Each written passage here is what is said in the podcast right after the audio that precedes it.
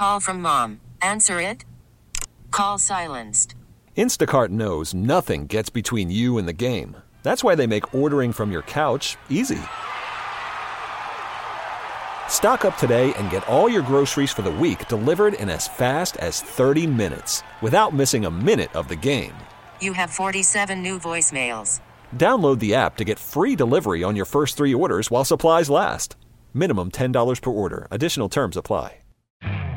You could spend the weekend doing the same old whatever, or you could conquer the weekend in the all-new Hyundai Santa Fe.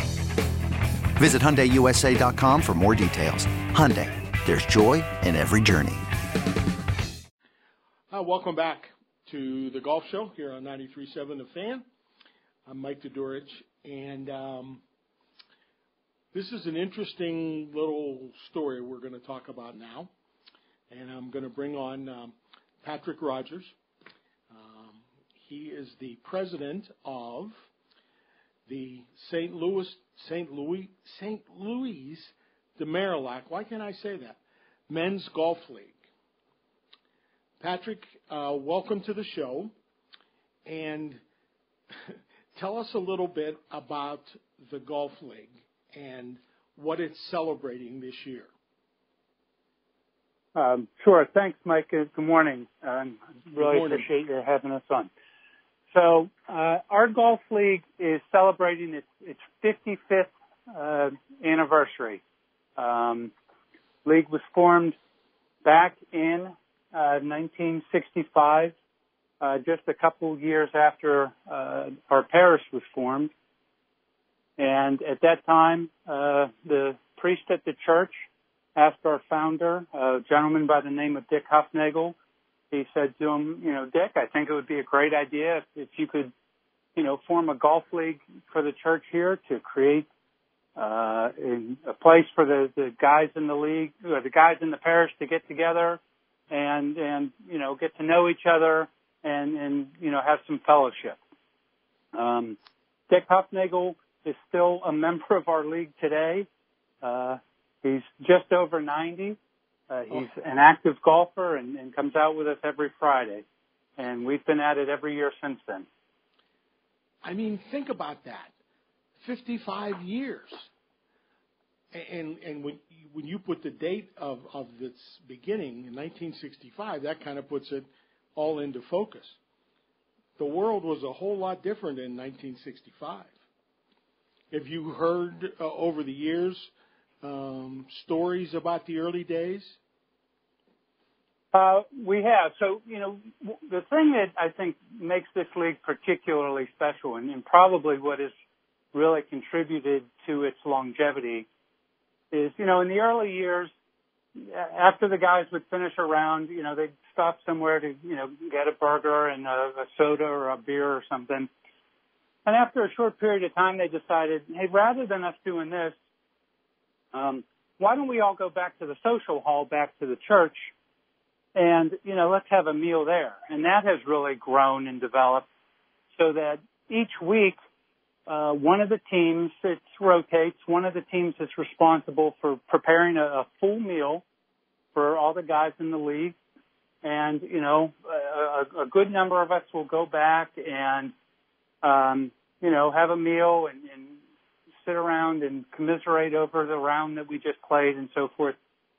And in doing that, that's really where you get a chance to sit down and, you know, talk to all the other guys in the league, a lot of whom have been in the league for decades. And as I said, our, our founder, Dick Huffnagel, I can guarantee you'll find him there every Friday night and you can sit down with him and ask him about, you know, hey, what was it like back in the day and how did you guys you know, how did it get to this point and, and so forth. Um, and, you know, all kinds of great stories of, of how it's evolved and, and um, things of that nature. You told me that you have about a hundred members, correct? Yeah, we're, we're probably close to 120 on our roster. Uh, most weeks, uh, you know, these, these past couple weeks, we've had over 70 guys turn out each Friday uh, to play. Um, and you know, it's it's it's definitely a, it's a, a healthy number of, of guys. you uh, play at Lindenwood, um, and that's become your home, right? Um, how, how, many years have you you guys played there? Uh, for almost the entirety of the league, we've played at Lindenwood for give or take about 50 years. The first couple years, uh, we played at uh, Frosty Valley, uh, mm-hmm. also located in, in Upper St. Clair. But after a couple of years, they moved out to Lindenwood, which you know really works uh, great for us and, and the other leagues they sponsor because I'm sure you know, Mike, they have three nine-hole courses there. Right. Uh, it's a really great course. They do a great job there. It's one of my favorites in, in Western Pennsylvania. And with having three nine-hole courses, they rotate the leagues through each of those uh, courses each week. So, you know, every third week you're playing a different course, and you know, it, each has its own challenges. So, it, it helps to keep it a little bit more fresh in that way. Tell the folks what you were telling me about how you um, get things set up every week. Sure. So um, each team captain takes a, a, a turn acting as our league starter. And under normal circumstances, we would just set up a table in the dining, in the grill, or in the clubhouse. And as guys come in, you'll get on the sign up sheet, and we put together foursomes. Um, you know, you need to make sure that two guys that are on the same team aren't playing each other, obviously. And they try and build the foursomes as best they can to make it competitive for everyone, taking into account handicaps. Mm-hmm. Now, under these circumstances, with everything closed, we had to adjust in terms of how we would go about, uh, you know, doing that. So we basically came up with a system in which our starter works out of his vehicle, and we told all the guys in the league, you know, who's ever the starter for this particular week, he's going to be parked in the upper right-hand corner of the parking lot, um, working out of his vehicle. And as you come into the parking lot, just circle by, you know, make sure that you he acknowledges that you're there and vice versa. He'll put you on the sheet, and you know you can go about getting your equipment out and, and what have you. And you know once that foursome is, is put together, you know he'll put a card on a on an empty golf cart, and you know one member can come and pick up that card using it themselves. Um, and you know that way we're able to get out there, get our foursomes put together, still maintain the responsible social distancing and, uh, you know, continue to make things work. And you play from 3 to 6 in the afternoon, huh? Right, yeah, every Friday, 3 to 6, which again, I think that also contributes to what has allowed the league to last this long. It's, it's a great time slot, the best day of the week, obviously, because, you know, you're, you're teeing off, you know, in my case, I get there around five o'clock, so you know you're teeing off a little bit after five. You finish up around you know seven forty-five, eight o'clock. Go back to the the church and have a, a great meal.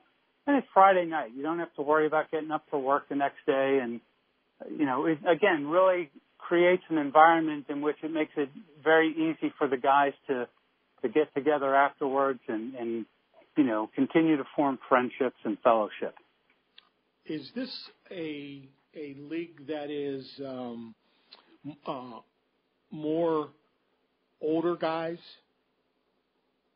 I would say, yeah, the majority of our guys are, are older, um, either retired or, or, approaching retirement. But again, it's you know we have a, a I'd have to look at our roster. I would say probably at least 15 or more guys that are in their 30s. Um, most of them, you know, their dad played or their uncle or, you know, something like that. So, you know, uh, you can see it getting passed down from generation. Um, but, you know, we have a, a, a good solid base of uh, younger guys coming up that I'm sure we all feel real confident is going to enable this to continue to, to carry on. And, you know, those younger guys, Mike, as you know, I mean, you know, they just hit the heck out of the ball, and they're fun guys. to watch. You know, they, um, they are. Yep, they, they can really. They are. Uh, there's there's no doubt about that. Um, and I know you haven't been there for all 55 years, but in the time that you can remember, has there been a time where participation kind of dipped and um, you became in doubt whether the thing would keep going? No, not not even in the slightest. Wow. Um, you know, we've had you know a couple years where maybe the the number of guys that are going back for meals afterwards, you know, might have fallen off uh, slightly, but other than that, um, you know, like from the time I've joined, I've been there not quite 10 years myself. Um, you know, we don't really, not too many guys leave the league unless they, you know, move down to Myrtle Beach or something. Um, and, you know, each year we typically, you know, we're getting five or six new guys, uh, most years. Um, you know, another thing that, again, makes it sort of special in terms of turnover in the league. I mean, obviously, being around for 55 years, we've had a lot of our members have, have passed away. And even in those cases, when that happens, you know, a lot of the guys at the league, you know, we'll get together and, and you know, we'll go and pay our respects uh, to a, a former member who's passed and, and so forth. And in a lot of cases, when that happens, uh, you know, the family just, they just they appreciate it so much because they know how much golfing meant to, you know, that member and, yeah. and in most cases how much the golf league meant to them. And to have eight or 10 or 15 guys from the golf league show up all together to pay their respects. The very first year I joined the league, I wasn't even in it yet. It was, you know, springtime before the league had even started and my mother passed away. And I was going to be a captain, so I was going to miss the draft that year.